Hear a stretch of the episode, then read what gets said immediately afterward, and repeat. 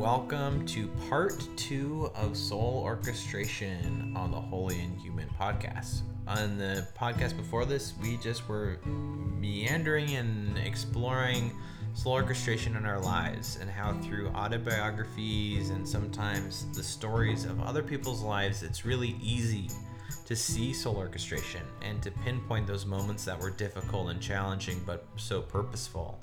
While, uh, while for us, in our own lives, when we're living it, it's so hard sometimes to see the grander story of our lives and perhaps the unfolding of who we're meant to be in the individuation process.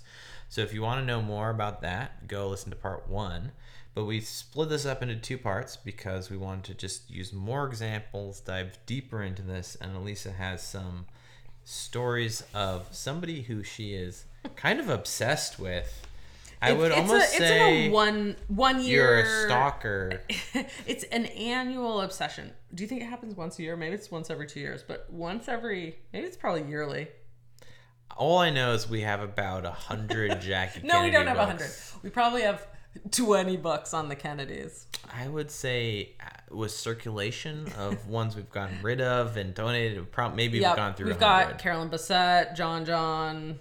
I mean, so it's not just Jackie. Okay, Oh, sorry. it's actually like her, Lee Radziwill, and then we have like her mother, So the her whole overbearing Kennedy mother. family, I mean, yeah. I know a lot. I have Okay. a lot Okay. of trivia about. so the 20 books on Jackie family. Kennedy, 100 books about Kennedys in general. Yeah. And if you ask me why I'm interested in this family, I mean, I don't really know. I just think every once in a while, once a year, I get to a place of I don't want to read anything unless it's about the Kennedys. I do this with French books too, like Francophile things where I'm like, this is the time where I just dream that I knew French, lived in yeah. Paris, and just raised my children eating things that weren't chicken nuggets. This is this is the time of year. That's my least favorite time because then you compare our, I'm like, why our am I not lifestyle to like really trendy French children. And I'm like, why am I not wearing red lipstick every day? And like, I, I don't mean, know. that's a good question. I should be doing that immediately. Yeah. Jackie, I don't know if Jackie would wear red though. Look at this subdued color I mean, wear. talking about soul orchestration. I mean, it's just funny the things we're naturally pulled to, and you have you, you can't explain it. It's Yeah. an impulse for Kennedy ness. I think, oh, I mean, the Camelot moment Well, was a moment. I was actually just talking to a friend of ours on a walk this morning about this because she because I was telling her all about Jackie because I just read this book for the second time called "What Jackie Taught Us" by Tina Santi Flaherty.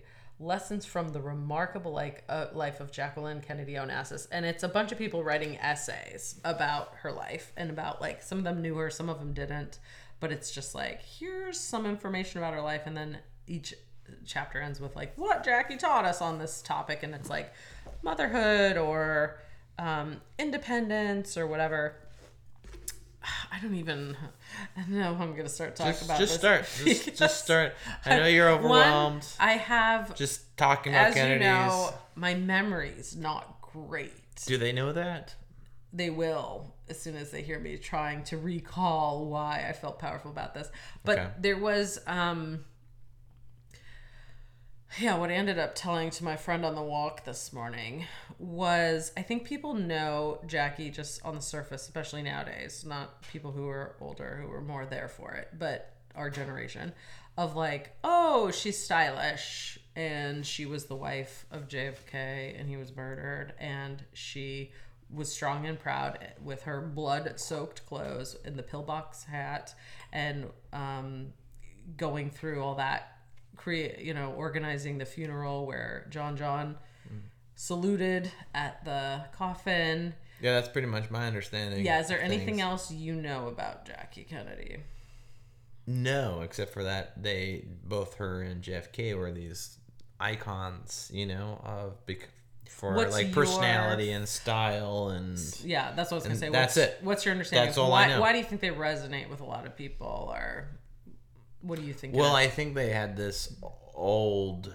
world money vibe that was classy and sexy and uh and composed in a certain way that you know it was like you wanted to be like them too. It's, The other thing I was saying today is why can't we have this again? It's like lightning struck once. I feel like what we need in politics is people with class.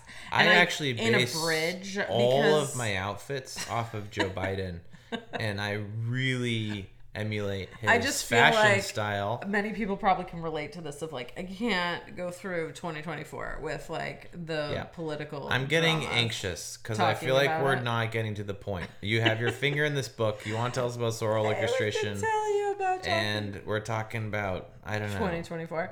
Um, which P.S. Pluto, I believe, is going to Aquarius, which has This is making me more anxious. The French Revolution. We are not on topic. Okay, okay.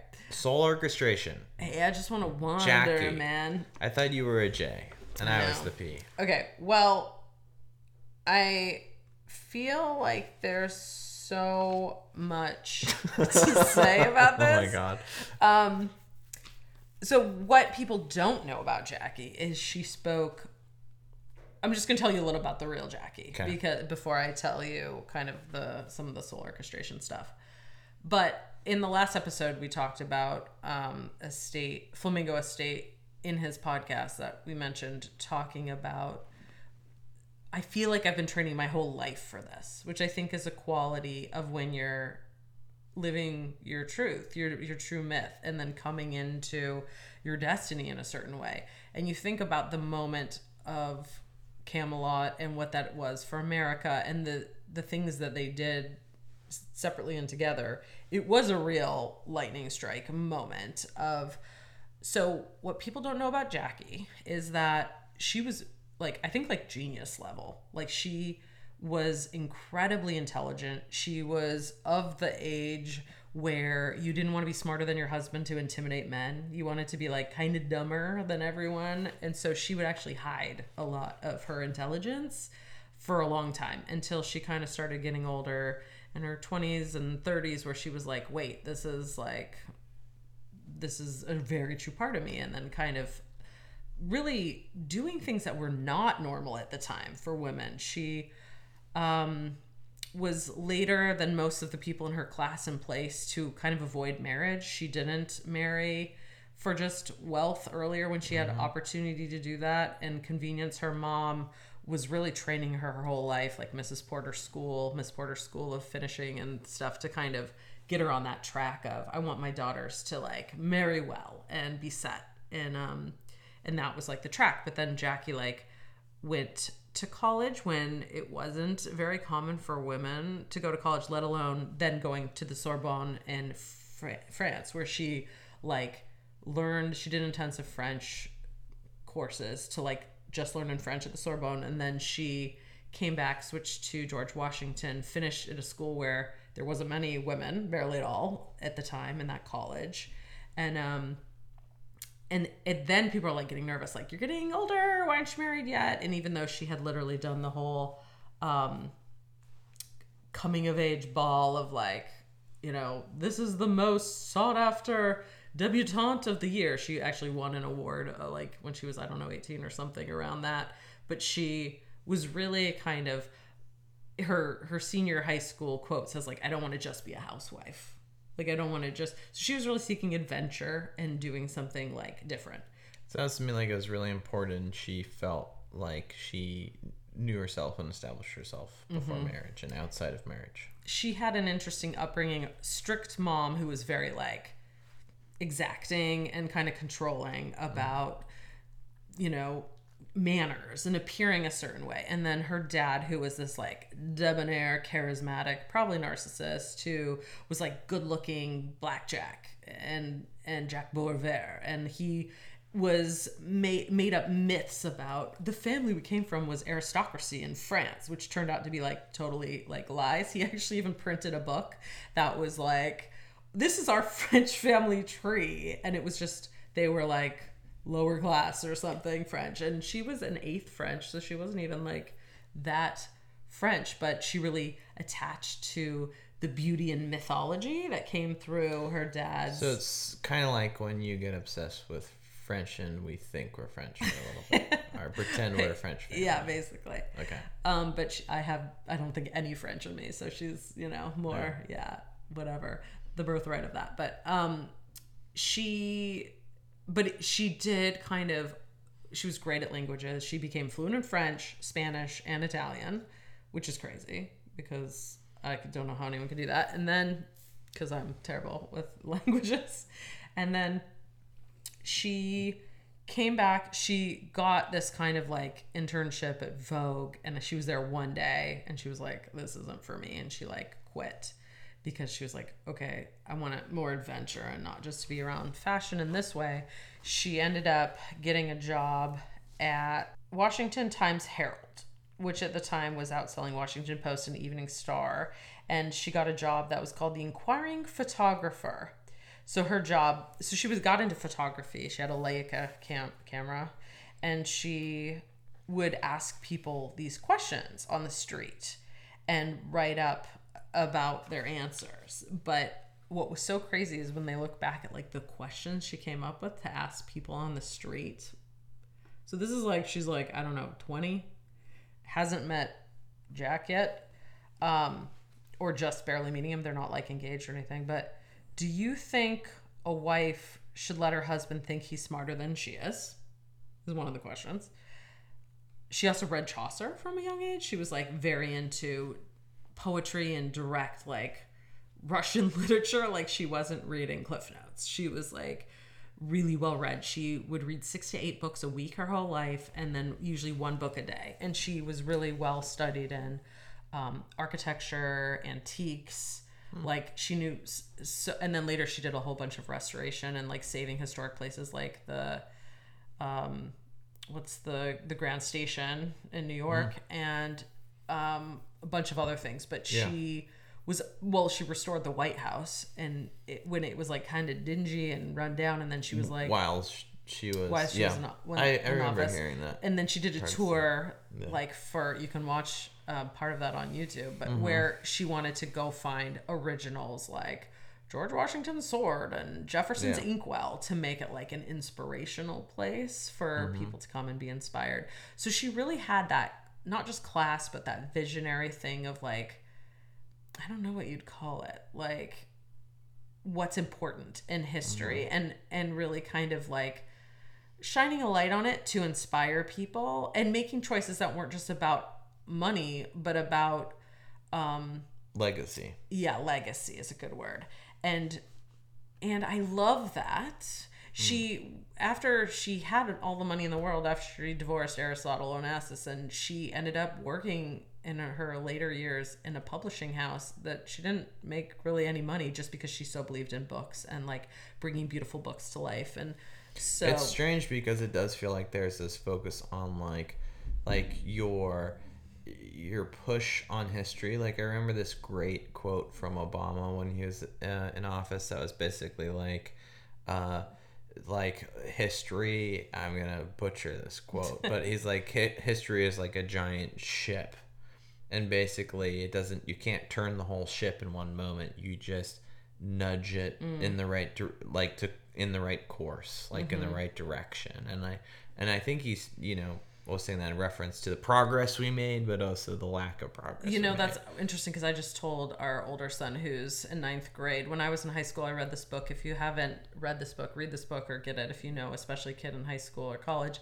It's called The People's History of the United States by Howard Zinn. And it's um, the story of America told from the oppressed instead of the oppressors. And usually history is written from the victor's perspective. And this is more of like, women's rights, Native American experience, and it's such a good book. But that is his. You know, there's so much to be depressed about all the time with everything with history and what's happening politically. But I think what's let's just end there He- so great podcast guys Good luck. good yeah Change a lot to be depressed about okay but he ends the book with what you're saying, which is like there's an arc and it's a slow arc and the arc goes forward and regresses. But he's said, you know, even in I wonder what he'd say these days, but you know, ten years ago his interviews were still I'm still hopeful. I'm still feeling like if you think about how much progress we've made around i'm hopeful whatever, you mm-hmm. know, Yeah. You could look at anything women's rights, racism. There's still lots of ways to go with all of that, but it's also like, think about 50 years, what's happened. It's hard because we have to be sort of infuriated with a lack of progress for there to be progress. You know, we have to. We can't just not be infuriated with it. But then also, I I actually am inherently an optimist in humanity, and I've always been that way. But soul orchestration with Jackie, where so is then, the soul? um, Chaucer said that most women desire is power over men. What most women desire is power over men. What do you think women desire most? That's one of her questions. One of her questions. But then here's the kind of psychic prediction question she asked. Which first lady would you most like to have been? What? Okay. Okay. And then what prominent person's death affected you most? Holy cow. That gave me shivers. I did too. I just got chills. Isn't that insane? That is insane. wow. And then when you look at who they are and what happened, she talks about how Jack. There's so many synchronicities in this book about talking about her life, but um, so Jack, you know, I think he was like a faulty person in many ways. He was, you know, a womanizer. There's definitely stories about him treating some women pretty horribly mentally. Um, manipulative and I think he had like major mother issues. But I do think there was a pure part of him around what he wanted to do for America. And I think the Kennedys, they talked about growing up at the table, they'd always be like political debates and like, why do you think that? And what is your point? Like from a young age, the kids, they're like mm-hmm. invited them to like speak about, they'd like read an article from the paper and they'd have the kids all chime in and then almost like argue their points and kind of so I think that kind of I don't know what you would call that um, prompting and Well, I think every everything you're saying, right, is I think we all know stories like this where like, oh, all the little little hints and and things here and there. But those questions from Jackie are so um foreshadowing and like a premonition that it it's almost eerie. And I think it's it's beautiful and great that you shared that because I just think the there are also those moments, those Yeah. things that you think are just totally like impulsive and weird, but then end up being so s- such big signs of who you're meant to be and what's coming down the pike. Do you have well, this is I didn't finish that part of the Oh, story yet. So so Jack growing up was really into the Knights of the Round Table and this idea of like Camelot and that there's like something worth fighting for that's about nobility I was obsessed with Arthur as, as a kid. and something beyond just kind of the temporal world, but just mm-hmm. like, you know, there's something romantic about mm-hmm. that. So, Jackie, after his death, people were running at writing books about, like, immediately after his death to, like, get a book out. So, she was really. She was a genius. She was very competitive about the right things. Like she didn't care about a lot of things, but when she cared about something like restoring Grand Central or something, it was like no one could get her way. She would be persuasive and she would they talked about at one point America and Russia, you know, were like this incredible tension, but that she just came in like buoyant and she could do this lighthouse stare where she'd like basically melt men, basically. And and then it was like the head of Russia, the president of Russia was just like laughing and like eating out of her hand in 20 minutes. And then she even like ribbed him at one point, like said something like a little bit of a kind of a neg. And everyone froze. You communist, yeah. Everyone one froze, and then he like bah, belly laughed, and she like won him over forever. So it's like she literally was politically useful so many times Yeah. because she was so genius about using her intellect in ways that, Mm-hmm. but also because she had that like intellect, but then the finishing school, like social rules and norms from her mother, and but her dad's charisma, she was built to be this powerhouse, like symbol holder, I feel like, for bent for Camelot. So Jack grew up being obsessed with Camelot. They're running for the book. She was worried they're going to write about like bad things about him or this or that, but she knew she After he died. Mhm. She wanted to. shape the legacy in terms of like what the story was going to be told. So a couple writers declined, but then she went with Theodore H. White was a best-selling author who wrote a Life magazine essay which he portrayed the Kennedy administration as the days of Camelot. Um, this is White knew that Jackie's description of a heroic John Kennedy's, admiring the words of a Broadway show tune, don't let it be forgot that once there was a spot for one brief shining moment, there was Camelot.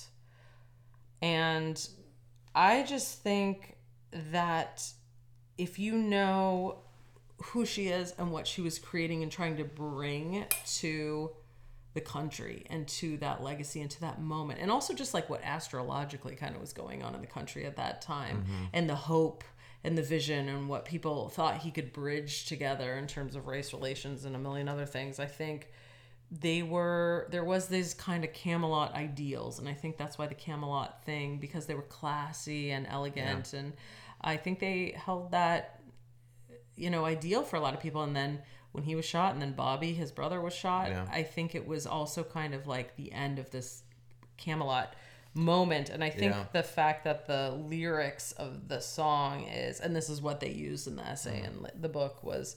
Don't let it be forgot that once there was a spot for one brief shining moment. There was yeah. Camelot. And I feel like there's something very predictive and almost like I don't hmm. know, just like big about that. When I think about knights and Camelot and Arthur and and that it's it was a moment in which people were trying to define and find what was honorable. Yeah. And and living to one's honor in such a degree that it had nothing to do with the results, it was like one's word was above all else. If you went back on an oath, you were not a person, and it was this separation between eh, like animalistic nature and what was what was what made humans human you know like when i just think about the evolution of knights um and i got there's I studied like the Green Knight, you know, like myth and and um, college and such, and and this idea of staying true to your word, even if it means walking to your own death, mm-hmm. is basically what it what that is. And when I think about JFK, I don't read all the books you read, but I know that there was probably other forces that were hoping he would compromise. Absolutely. And and if you're unyield, he in a way he may have been semi-conscious. he was walking potentially to his won death. a little bit that battle. Yeah. But I also think, and I'm not. It's an archetype, right? Because I'm definitely not saying Jack wasn't a flawed person. Because and also if you look at his dad, there's like a history of kind of like you know darkness and a lot of whatever energy there. But I do think there's an archetype also that's kind of being summoned through his life that he like lived up to and and kind of was part of his soul destiny and the soul orchestration of who he was supposed to be as an individual and as a symbol for mm-hmm. others and same with Jackie. It's almost like there couldn't be anyone else. When you get into the particularities of like what she pulled off in that role and how what mm. she needed him and he mm. needed her in a certain way to become the thing that they mm. were for that moment. And I feel like he really did need her to yeah. be as big as he was and she brought that kind of like you could say the divine feminine into how I mean, she was so loved. It was yeah. it, it was wild how well, there's a part of her that was really um, real. Yeah. And I think it's interesting thinking of examples of people that were following their soul orchestration led to their death mm-hmm. because it's, then it's really not based off external um, like reward because you're not here anymore. Like if you think about Martin Luther King and him dying and then the ripple effect of mm-hmm. his death and how it changed our world or of Gandhi or of JFK of these people that were following to a true their true ideal. Yeah. But then after their death, their being their ideal even being more emphasized. There's you know, something I feel like I'm more interested in her than him because a lot of people talk about in the book like I saw her when she was 60 well, whatever. It's much harder to be the survivor in many ways. you well, know? walking in she had this complete like people are talking about they were at like this huge the Waldorf Astoria and there's like Michael Jackson, there's all these other celebrities. Jackie walks in, the whole room goes silent, everybody stares at Jackie. Mm-hmm. In her 60s. She still had that power of she was an icon. Like it was beyond Yeah. fame. It was beyond money. All these other people have fame and money, but it's like Jackie. Well, this thing that really struck with me was those eerie accurate questions Yeah. that she asked. I mean, that's that's insane. About the first lady, about what if somebody prominent figure died? Like it's just crazy, crazy accurate.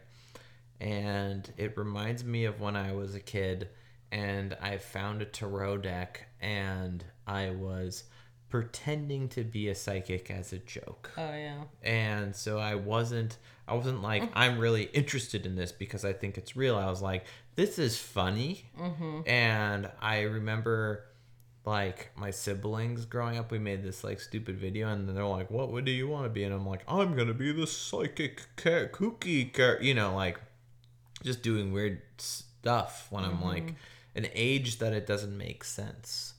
And I remember in elementary school doing as jokes for friends psychic sessions in which I would predict their futures and I would say things like you're going to marry a circus trapeze artist that only has 3 toes or like mm-hmm. just the most random things. And then in middle school doing tarot readings for people and so there's these just these little sort of hints along the way and I Well, really didn't believe is any of it was real your until music I is met very you. predictive. We've definitely had moments where we're like reading back lyrics like years later, and you're like, "Oh my god, this like happened!" Like Yeah. your prophecy through that artistic impulse. Yeah, so I would say just like trust the genius of you. And the genius of you is not something you plan on. It's something that just comes forth from you. And it is about a listening, and you have to be somewhat quiet to access that listening Yeah. because it's not loud and egoic. Okay, Lily is shaking Lily's on our mic. agreeing. Um, yeah, I found when we were moving, going through boxes, an old career book that I read written in the back of when I was 18, when I was really like, my um, quote in my high school year yearbook was like very, like, the seeking mystic, where it was like, oh, don't you worry, you'll find yourself, follow your heart and nothing else, Leonard Skinner. And I didn't know at the time how it come together, but it was through just yeah following those natural instincts and interests that it it did the jigsaw puzzle came together. So here's your homework, audience. List five things that are weird that you're interested in that make no sense. Like in our previous podcast, we talked about. Mr. Bodington, this random imaginary friend that this person had. So just try to think of those things and then bring it to soul journaling. Why might I be interested in this? What might it be inspiring me into and pushing me towards? I love that. So we hope you enjoyed these these two series, the two in the series, and I'd More to love come. to hear. And um, you can comment on Instagram or DM or send us an email about. Any, We love feedback. I mean, it's so cool. I'd love to hear about your own soul orchestration and what you've noticed in terms of zooming out and seeing your life as a myth and how things have come together for you and how you knew when and how to follow. Yep. Thanks for listening, everybody.